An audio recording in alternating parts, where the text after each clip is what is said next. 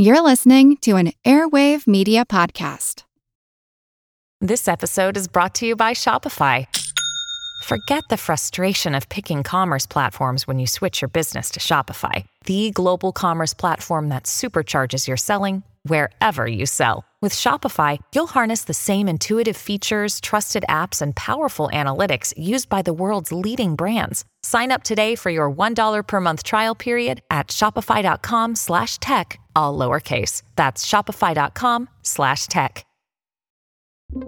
Get ready to geek out. The Wired Science Podcast explores all the latest and greatest in science everything from strange diseases and biological breakthroughs to interesting tech and mysteries in outer space. Listen to Wired Science today, wherever you get your podcasts. That's Wired Science, wherever you get your podcasts.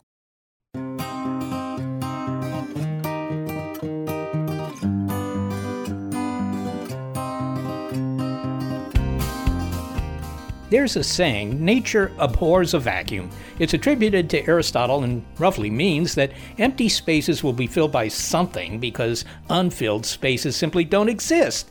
I mean, to take an example, even the depths of space aren't entirely empty. This aphorism applies to information about threats, too. While science searches for answers about the nature and behavior of the coronavirus, a whole bunch of stuff fills the information void in the meantime misinformation, huckster cures, your uncle's friend's brother's story about what they're not telling you that begins with, I heard that.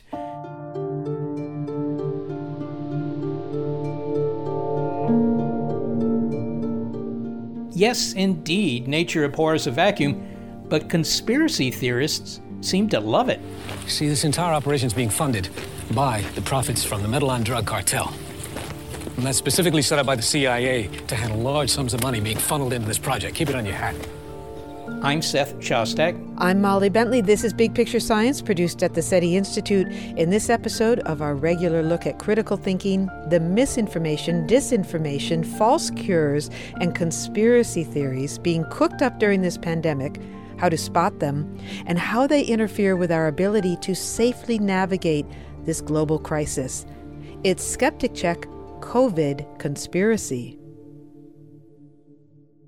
There is no cure for COVID 19 yet, and that's precisely what empowers the hucksters peddling fake ones. But one heavily marketed coronavirus cure in particular raised our eyebrows. For just your daily life and your gums and your teeth, and for regular viruses and bacteria, the patented nanosilver we have, the Pentagon has come out and documented, and Homeland Security, and said this stuff kills the whole SARS corona family at point blank range. Well, of course it does. It kills every virus. when conspiracy theorist Alex Jones peddled colloidal silver toothpaste as a cure for coronavirus, it rang a bell with us. Colloidal silver had popped up in one of our episodes a couple years ago when we talked about the validity of celebrity endorsements of health products. Around that time, the actress Gwyneth Paltrow had gone on the Dr. Oz show to tout the benefits of colloidal silver as a general purpose viral disinfectant.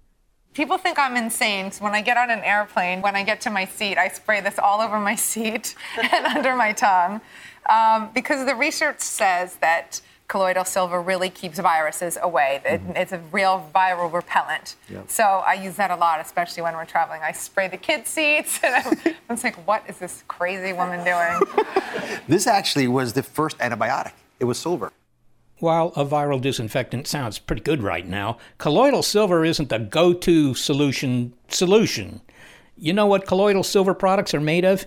Well, think of pulverizing your earrings or your dental fillings or, or maybe even a dime, and then suspending those tiny silver slivers in a liquid. There's just no scientific evidence that colloidal silver, whether you take it orally, inject it, spray it into your mouth, has antiviral, antibacterial, or antifungal properties. In fact, silver has no known purpose in your body. It's not even an essential mineral. I recommend keeping it either on your ears or in your jewelry box and yet it is being touted as a cure.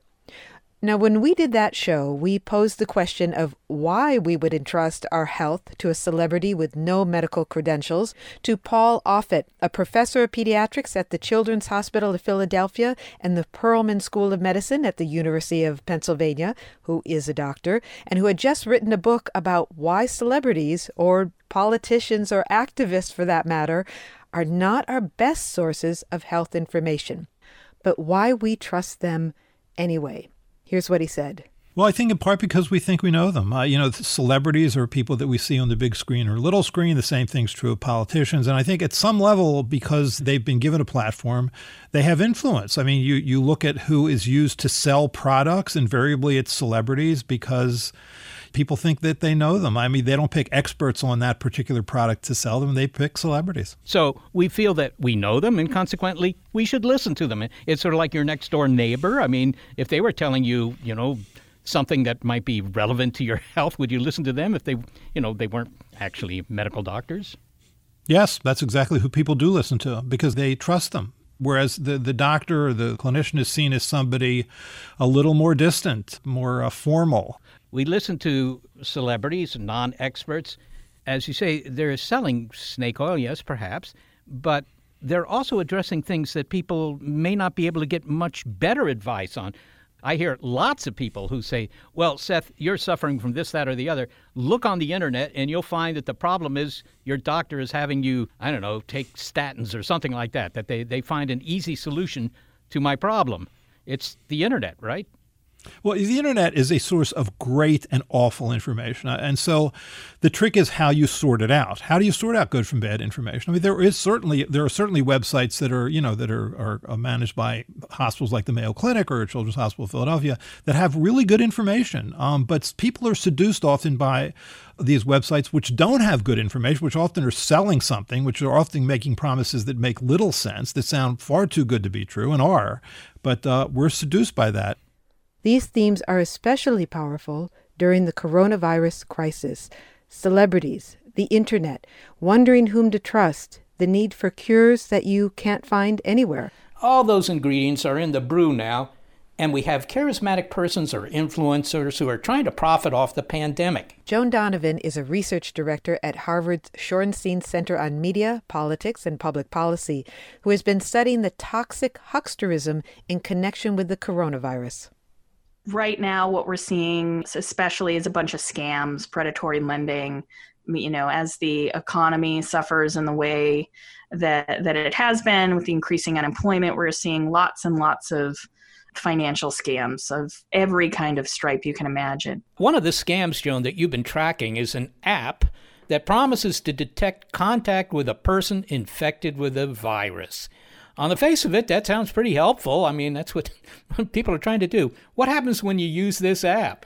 If you were to download this app, you would then be locked out of your phone. It's a typical malware app or ransomware that says, here's how you set up a Bitcoin wallet and here's how you you pay to get your access to your phone back. This is incredibly dangerous in this very moment, especially as we're all isolating because if you are looking for symptoms of a disease. You end up downloading this thinking maybe I can figure it out myself. Maybe you're afraid of going to the hospital. And so you really want to be sure that your symptoms are what you think they are. Losing access to your telephone could be deadly. So there's a lot more to be lost here than just money or even files. It locks up your phone at a time when you need your phone. You know, another kind of scam that I've run into personally isn't so much about somebody trying to get money from me, but just spreading false information. A friend of mine sent me a supposedly medically authentic method for me to self test for the virus. You know, do I have it? Do I not have it? And all I had to do was hold my breath for 10 seconds and then see if I coughed. And if I didn't, I was virus free. That would have been great. And this came from a, you know, a, uh, not just random clod. This came from a, a, trusted friend. Is this just, you know, maliciousness, just sort of jokey stuff? No, I think that one was getting sent around in a chain email. And because it, it had said the first lines of this was from a Stanford hospital, right? And so the idea is that it was a legitimate piece of information. And because the advice wasn't exactly contradictory or not harmful. People are engaging in what my colleague Irene Pasquetto talks about as just in case sharing. So just in case you didn't get this, here's something that you you could do to try to check yourself. When that becomes dangerous, we've seen other iterations of that that say drink a little bit of bleach to clear yourself. And of course that is poison. And the idea that you could protect yourself with uh, what's already around us is something that we see permeate you know even during the cold and flu season people want a quick fix they want a quick way to treat this. And so it does play into both our desire to say okay it must be authoritative because it quote unquote came from stanford which it didn't. And then the second part of it is well it's easy enough might as well try it. But clearly, hucksters are peddling cures for coronavirus. Government officials went after the prolific conspiracy theorist Alex Jones, who used his website and radio show to promote toothpaste that supposedly cured coronavirus.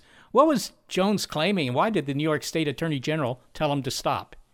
When it came to the Jones case around coronavirus, he was playing on the fear and the uncertainty of people.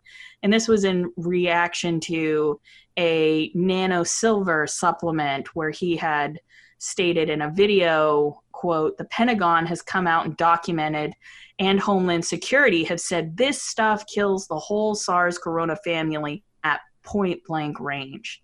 And of course there's no scientific basis for the claim that colloidal silver does kill coronavirus uh, or sars. And so the fda really had to step in in that in that instance in order to make sure that uh, the financial scam that was being run here wasn't also going to contribute to people believing that they're protected in ways that they wouldn't.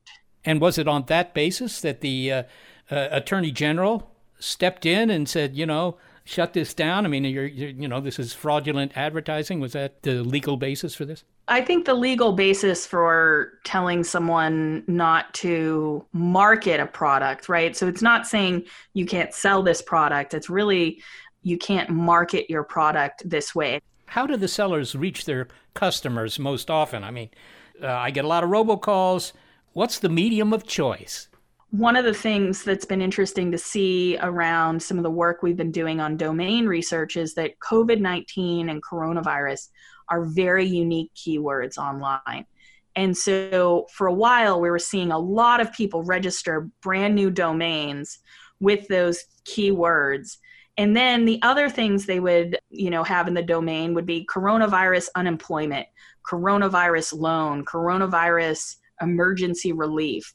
And so scammers were really thinking about okay, how do I get the best search engine optimization out of this? How do I add a, a veneer of legitimacy here? And so we were seeing even ones that said coronavirus test kit, which we know there hadn't been a publicly available at home testing kit. So we saw a lot of action in domains in ways that we hadn't seen in the past. And then as the platform companies decided that they were not going to serve advertising about COVID 19 and coronavirus, we did see a shift in tactics where these fraudsters had started to post links directly into Facebook groups and directly into other pages and into replies on tweets, even to try to get action on their links. So it sounds like, I mean, this, this is more than just a matter of individual behavior, caveat emptor you know, look, this is on you. Everybody knows that there's no cure for uh, the virus yet, there's no vaccine.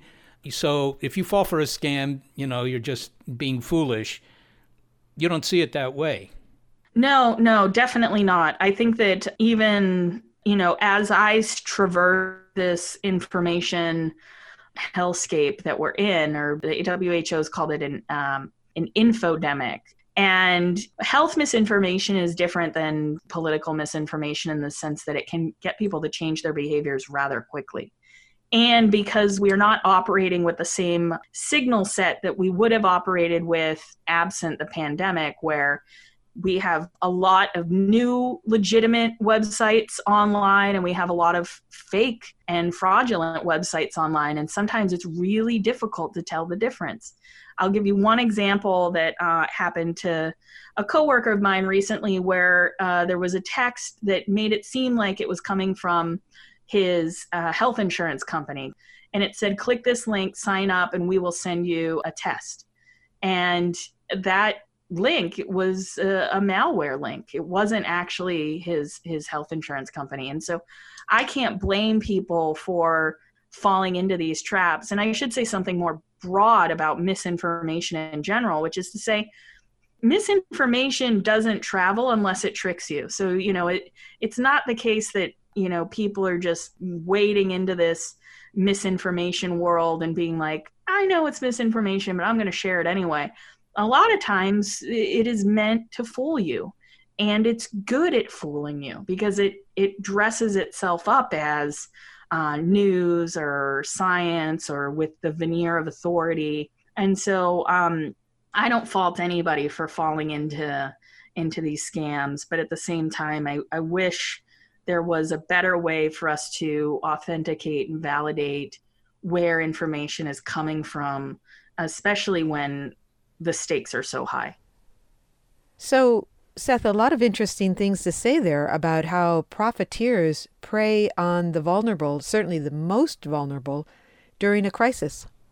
Yeah, hardly unexpected. Whenever there's an opportunity, you know, like this, uh, people who are trying to take advantage will try and take advantage. But there's even more because you can throw into this heady brew of pandemic profiteering and lace in some conspiracy theories. Once again, Joan Donovan. Right now, we're tracking information around a conspiracy theory that 5G is causing COVID 19.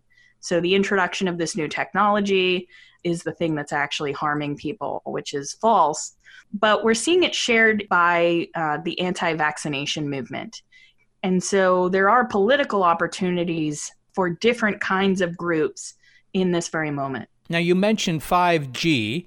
And it's uh, known by many people that 5G, which of course is the, the new standard uh, for wireless communication, which will use higher frequencies and consequently and higher powers actually, and people figure, oh, it's going to you know scramble their brains or something. This is part of a, a, a bigger picture. Is it just anti-government? What what do the anti-vaxxers and the 5G guys have in common here? It's a really good question. I think that we have to think more holistically and historically about the introduction of new technologies. So, when we got the radio, people were afraid that radio waves were going to uh, harm them in some way. Think about the lore around don't stand close to the microwave, that somehow the microwave is, is you know, radiating your liver, for instance, and cooking you alive there are always going to be fears and rumors that pop up with the introduction of a new technology. But when we see these kinds of coalitions come together, we have to think uh, what is the point they're trying to make, especially when we look at the history of anti vaccination. If you can offload the blame for a virus onto some other kind of explanation, then naturally getting a vaccine wouldn't help right?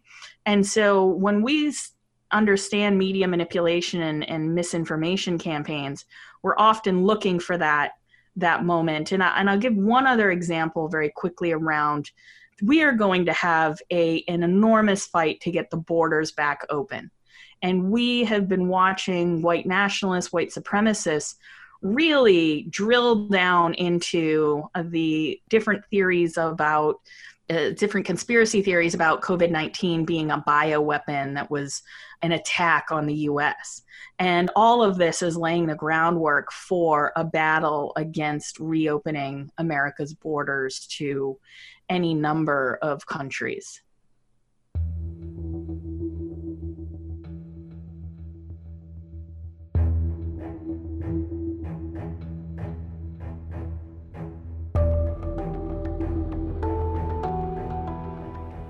Joan Donovan is a research director at Harvard's Shorenstein Center on Media Politics and Public Policy. Next, we venture deeper into the world of conspiracy theories, including one about the supposed origins of the coronavirus. Can we think rationally during a global health crisis? It's Skeptic Check COVID Conspiracy on Big Picture Science.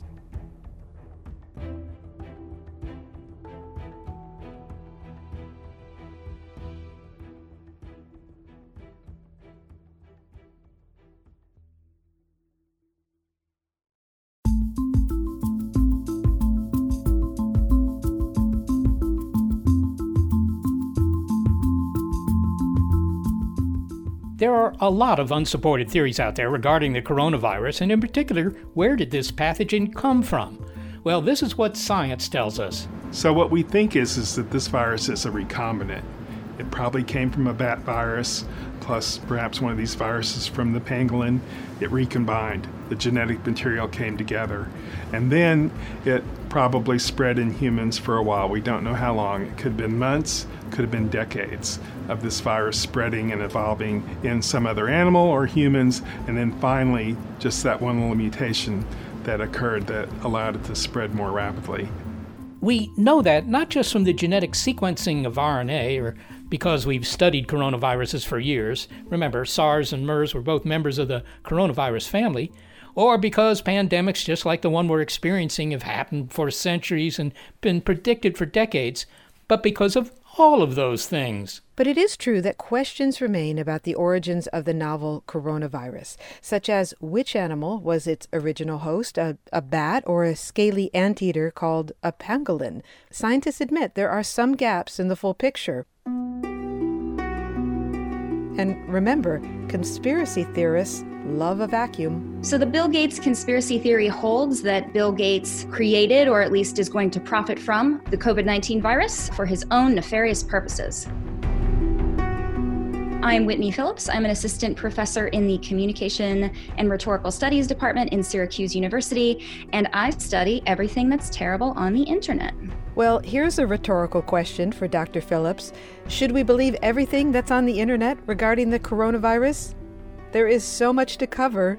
The internet has been buzzing lately, so let's dive in.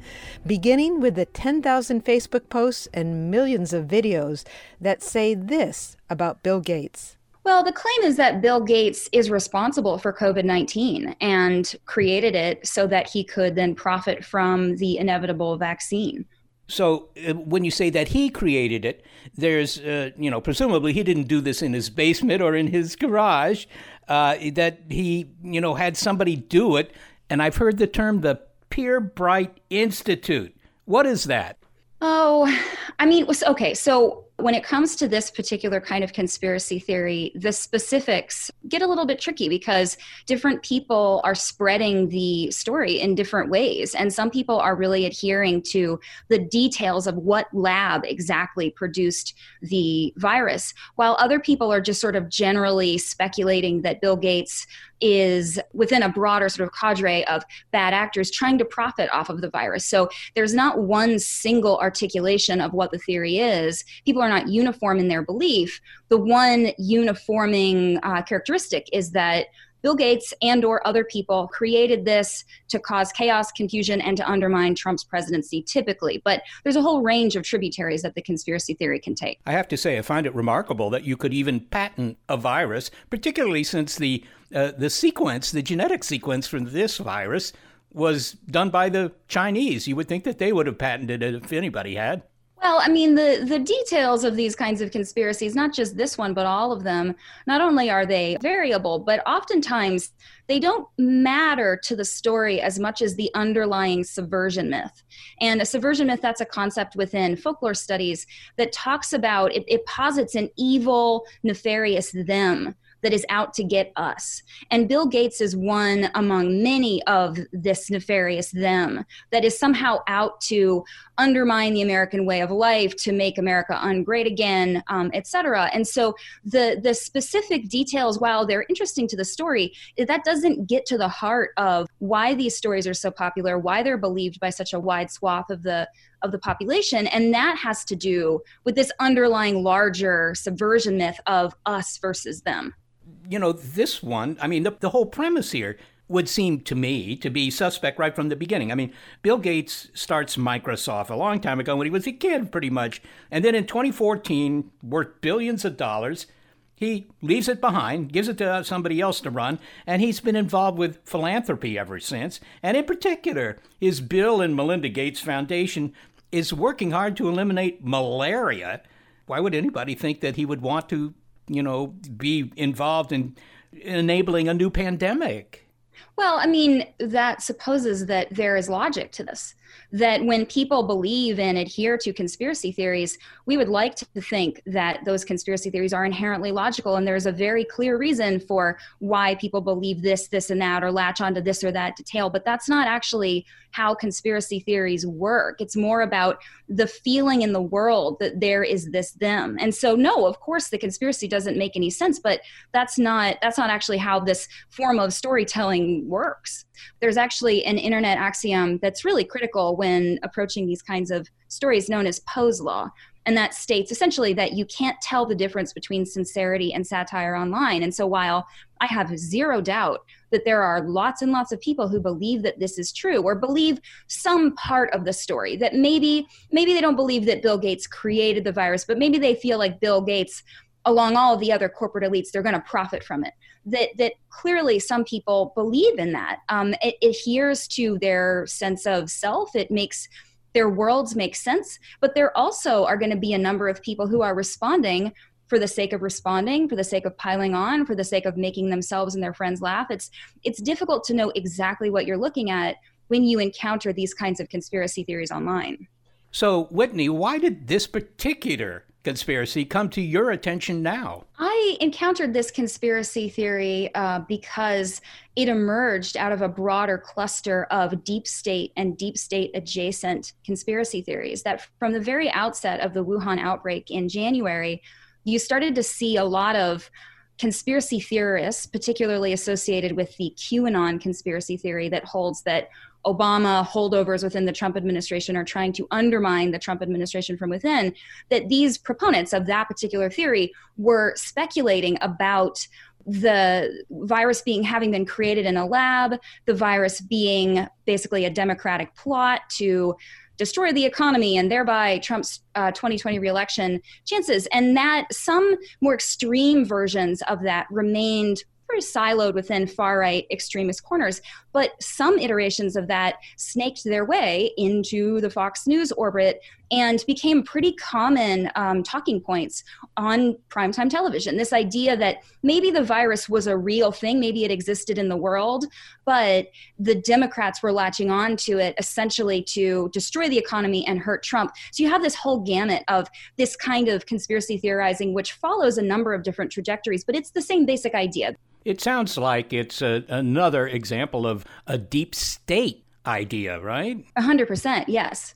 Okay. Now, you know, people love conspiracies. Particularly, it seems to me, in the United States. I lived in Europe for a while, and, you know, it seemed to me that such ideas as we're talking about here would have been met with considerably more skepticism there. Is there something in the American culture that makes us more prone to such ideas?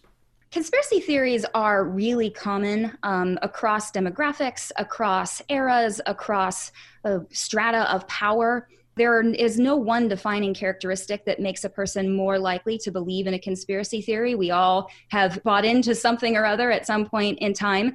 Some of those conspiracy theories are very much unhinged and dangerous, and some of them are less so. Some of them, in fact, are precedented historically. So it's difficult to say that there is a particular kind of American conspiracy theory, but there are two pretty common tropes within American conspiracy theorizing. And the first is the idea of the alien subversion myth. And the alien subversion myth goes back centuries and centuries.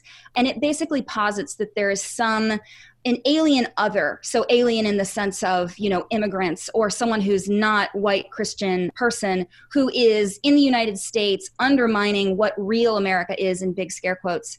And those were the most popular common kinds of conspiracy theories throughout the 19th century. And Kathryn Olmsted um, who is a she's done amazing historical work on conspiracy theories talks a lot about that.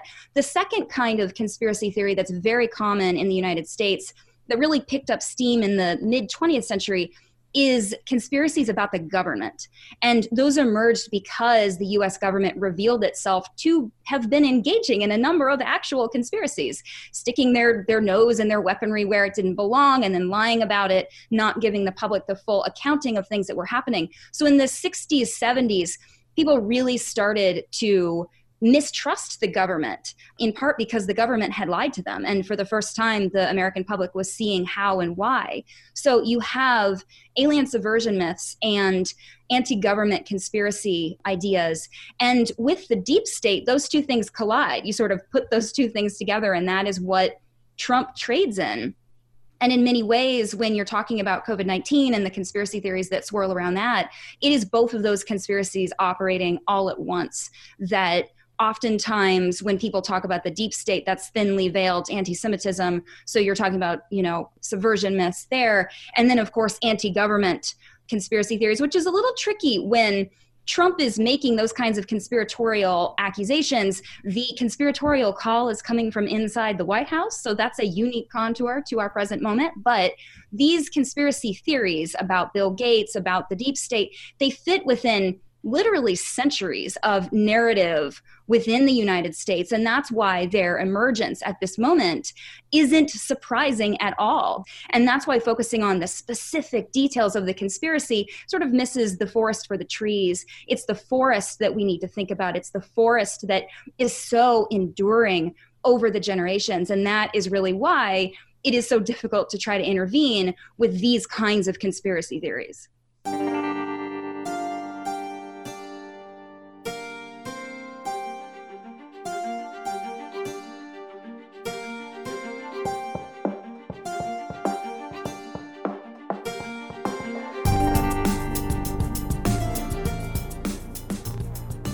Hear more about conspiracy theories regarding the pandemic, including why it's human nature to want to believe them. Also, why throwing facts at a conspiracy theory simply doesn't stop it.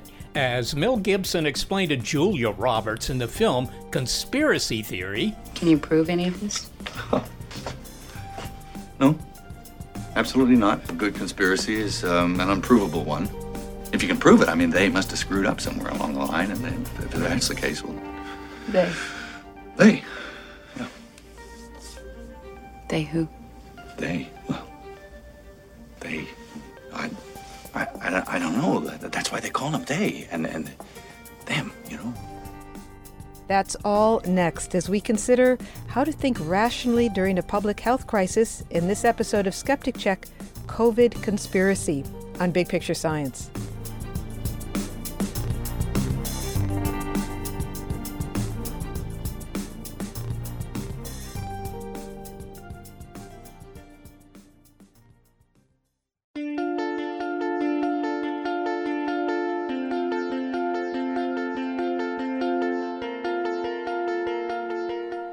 Been talking in the show about the misinformation, disinformation, and fake cures being peddled regarding the coronavirus. But that conversation brought us to consider another type of misinformation, and it's a big one conspiracy theories, supposed explanations dependent on secret malevolent instigators. We are deep, deep into this. So rather than coming up for air or daylight, let's continue our exploration into the murky depths as led by Assistant Professor of Communications and Rhetorical Studies, Whitney Phillips.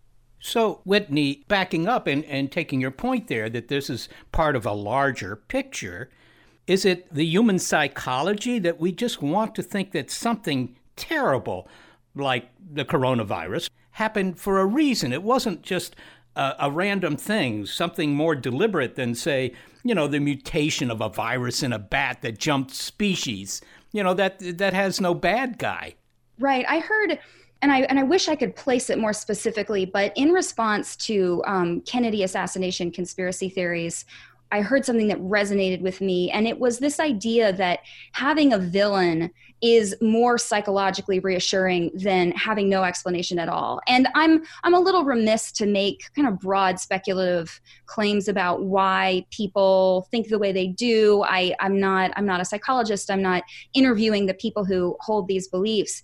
But human beings, generally speaking, we do engage the world through narrative and through coherent narrative. And when you have random events that aren't connected in any kind of coherent narrative way that is that's difficult to process. And so it makes sense that people would map coherence onto particular events even if the details they use to do that are bonkers and end up creating a sort of bonkers narrative. It is for that person based on their experience, based on their training as a citizen within the world, based on a whole host of things, those theories can make sense to them, even if they are absolutely disconnected from empirical reality. So, what is it about this crisis, this COVID 19 crisis, that makes us vulnerable to such theories? It seems to spawn them in some in some ways we're living in highly precedented times that uh, conspiracy theories have existed long before this and have even taken similar forms to, to what we're experiencing now not with covid-19 but with subversion myths and government conspiracies and all of that. That's that's existed before. What is unique about our present moment is the way that our information ecosystem functions. And in particular we are dealing with essentially 50 or 60 years of what's known as asymmetric polarization so the process by which the left and right have sort of have developed different norms have operated under different media ecosystems for generations um, and on the right things have gotten increasingly polarized and even extremist in some ways. And there are lots of reasons why that is the case. But what it results in is you have a cleaving within the United States between one group of people who is being fed off of certain kinds of information, certain kinds of media, and another group of people who is getting different information from different groups.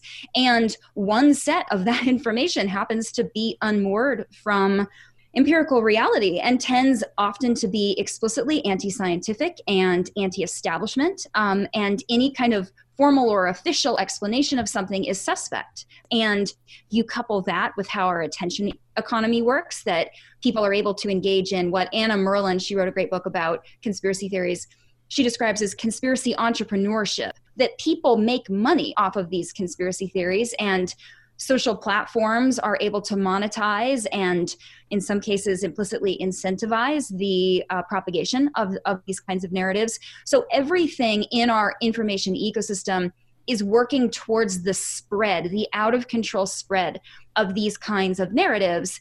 And uh, it really speaks to the fact that our systems are broken and we have to find a way to fix them or else our entire lives will be one crisis such as this after another it seems that what really helps these kinds of theories to propagate and promulgate is is the availability of the internet that uh, you know suddenly everybody can shout and be heard by millions. It's not just that everybody can shout and be heard by millions. It's that algorithms incentivize certain kinds of voices and certain kinds of narratives. That algorithms are not designed to reward people speaking in sort of moderate tones and making you know uh, reasonable claims about the world. Algorithms are designed to spread the most sensationalized outrageous offensive information possible. Um, and conspiracy theories certainly fall into that category. So the fact that conspiracy theories make social platforms money they are good for social platforms business has has really contributed to an environment in which these kinds of extreme narratives have a lot of purchase within the attention economy. So it's not an accident that we have the covid-19 conspiracy theories we have. We've in a lot of ways been set up for this for many many years. Sometimes whitney science theories sound a little bit improbable. I mean, the idea that uh, that this disease would come from bats, that bats would all be sick with this thing, and it doesn't seem to bother a bat, and then it jumps to humans. I mean, that sounds like uh, you know a, a second-rate science fiction film plot. Well, I mean, scientific knowledge is is different than conspiracy theorizing in that within science, you look at the available uh, evidence and then you come to a conclusion. And with conspiracy theorizing, you start with the conclusion and then you find evidence to support it. And so people who are already inclined to believe that the deep state is up to no good or what whatever the the underlying subversion myth is it is very easy to then find corroborating evidence or what looks like corroborating evidence for that particular claim but it's it's science inverted in a lot of ways and what tools can you give to someone somebody who's not a scientist you know they're they're exposed to all this information good and bad what tools would you give to them to help them arrive at the truth? The problem is that the tools that we would use to engage in critical thinking and to try to suss out evidence that that those tools are also subject to mis and disinformation. I mean, when you search a particular term within Google, if you encounter, for example, the, the phrase deep state or just Bill Gates COVID 19, Google for one thing is is i mean it functions as a search platform but it's an advertising company. I mean that's what it does. And so it the way that its algorithms work it's going to send you down the rabbit holes it thinks you want to go down that based on previous searches of that kind, it's going to serve up certain kinds of information. And people think, okay, well, if I Googled it and these are the top five search results and I look through those search results, then I can feel pretty confident that I've done my homework. That's not how algorithms work. That's not how Google works. And so even when you're giving people the tools of critical thinking and sort of traditional media literacy skills, people can still get led astray because algorithms, which are totally opaque, and you don't know what an algorithm is not showing you can suggest to you that well here here are some here are some breadcrumbs. Why don't you follow those? Ooh here are some more breadcrumbs. Why don't you follow those? And so it's actually sending people to do their homework can be dangerous. It can result in exactly the opposite consequence than than what we might want. And so really it's less about what kinds of tools can you give to everyday social media users and more a question of how can we get social platforms to take responsibility for what gets posted on their platforms. So, Whitney, uh, if you were talking with a neighbor there in upstate New York and they said, well, you say that this is all conspiracy theory, that this is nonsense, they might say, well, how do we know? How do we know whether it's a conspiracy or not? What would you say to that? I mean, that's the trick because so subversion myths in particular, uh, this idea that it's this evil, nefarious them uh, that are out to get us. The problem is that by pushing back against that conspiracy, the structure of the conspiracy sort of loops you, the debunker, into the conspiracy itself. That denying the existence of the deep state is exactly what someone within the deep state would say. And so when you are trying to respond to someone who believes one of these theories, it's very likely that your debunks, your attempts to push back, are not only going to not convince them, but that they will actually reinforce the belief because now you've become one of them. So that's the beauty of a conspiracy theory, is it not? I mean, you know, if, if you contest it, all you're doing is reinforcing the people who think there's a conspiracy. Yes, exactly. And but the problem is that our impulse is to try to correct false uh, belief and we we feel often particularly within journalism there's this impulse if you throw enough facts at somebody eventually you're going to convince them but the problem is that those facts can of splash back in really unpredictable ways. And it's there's a, a, a concept known as the boomerang effect which states that if somebody really mistrusts a particular source of information, when that source denies a claim, that only serves as evidence of the claim. So if you think the New York Times is fake news and the New York Times debunks the Bill Gates conspiracy theory, guess what? That now serves as proof. That's now something you can post to say, here, see, these liars are saying that it's false and therefore it must be true. So these these things are very very difficult to respond to and in the case of covid-19 we're not talking about an idle narrative sort of disconnected from everyday experience. I mean, people's lives depend on us being able to communicate uh, true, accurate information. But because of the way that conspiracy theory works, because of the way that belief works, that's really, really difficult to do. And people's lives are at risk as a result of it. So, how do you fight it? I mean, what do you say? Isn't that the whole thing? I mean, it's really difficult to come up with anything that you can say that's going to be effective other than in the wrong direction. Yeah, I mean, I think the trick is try is being aware of how easy it is to splash back information and to avoid doing that. That that it is the impulse to scream about how Bill Gates did not create COVID-19 and he is not he didn't do it to profit off of the vaccinations. That might feel good in the moment or making fun of people who believe these kinds of things might feel good in the moment and it might be reifying, reaffirming to your friends who are also frustrated and bored out of their mind stuck in their house. But the fact is that those things don't work. And in fact, could make the problem worse by reinforcing the belief of people who loop you into the them. And so, at the very least, by not engaging in the worst kinds of practices, you can minimize the amount of pollution that's produced, even if you can't personally intervene in somebody's own belief structures. And at times, not contributing to flows of polluted information is the best that we individually can do. So finally, Whitney, does it matter if people believe outlandish conspiracies? If they, you know, if they want to believe uh, in Bigfoot or whatever, I mean, uh, you know, let them believe it, whatever. It doesn't really matter too much. But here we're fighting a pandemic. So if you had to explain why such conspiracy theories are either irrelevant or actually you know, harmful to our response to the pandemic. What do you say to that?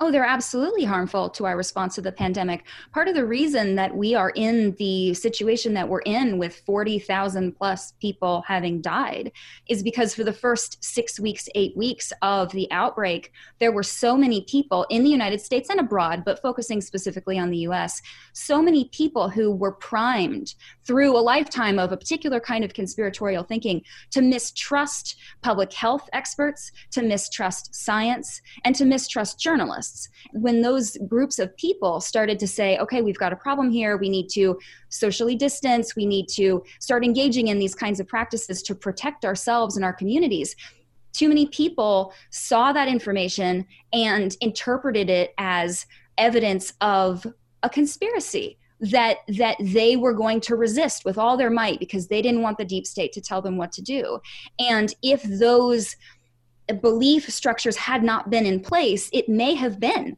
that more people would have been willing to start physically distancing or just listen to public health experts.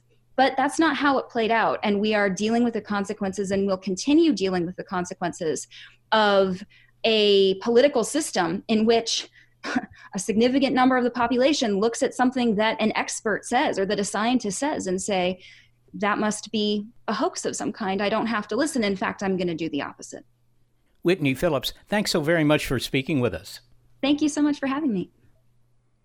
Whitney Phillips is a professor in the Communication and Rhetorical Studies Department at Syracuse University, who introduced herself to us as someone who studies everything that's terrible on the internet. Well, the big picture here is that there are people who are taking advantage of this situation. Hardly surprising, it happens in every crisis.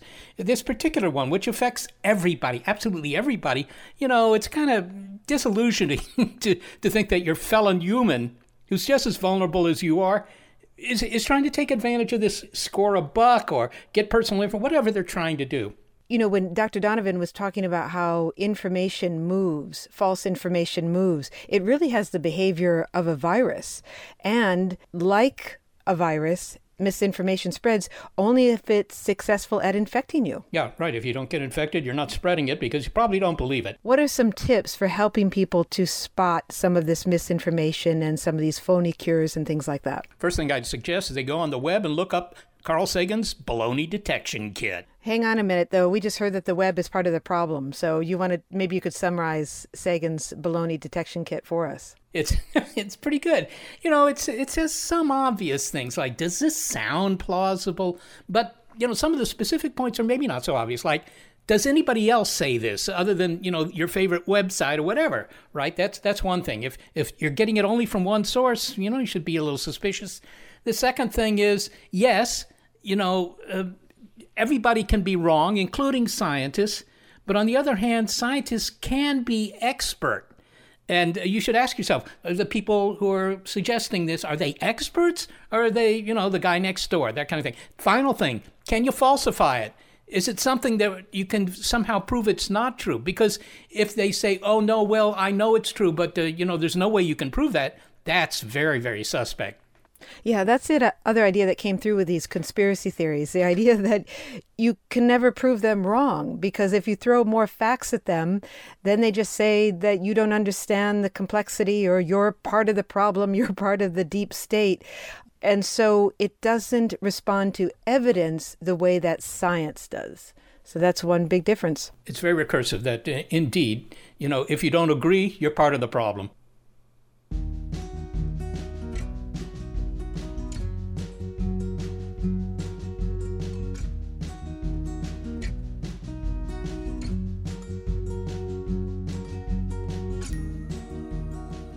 As a regular listener to this program, you're aware that there's a lot of misinformation out there about this outbreak. We've identified some in this episode, but you can be sure that more is on its way. Please remind others that if what they're hearing about this virus sounds incredible, or they're unsure what they should be doing to protect themselves, check the facts with reputable sources your local public health service and the Centers for Disease Control and Prevention. Follow the science. We could not do the show without senior producer Gary Niederhoff and assistant producer Sarah Derwin. Thanks again to them for continuing to work on the show from their homes. I'm executive producer of Big Picture Science, Molly Bentley. Thanks also to financial support from Rena Shulsky David and Sammy David, and to the William K. Bowes Jr. Foundation. Big Picture Science is produced at the SETI Institute, a nonprofit education and research organization that supports science by publicly explaining its work. I'm the Institute's senior astronomer, Seth Shostak. Also, a big thanks to our listeners. Your ears have been attuned to our monthly episode of Critical Thinking Skeptic Check on Big Picture Science. This episode, COVID Conspiracy. If you'd like to hear more Big Picture Science, you'll find past episodes in our archive at bigpicturescience.org, and you'll find links to our guests there as well.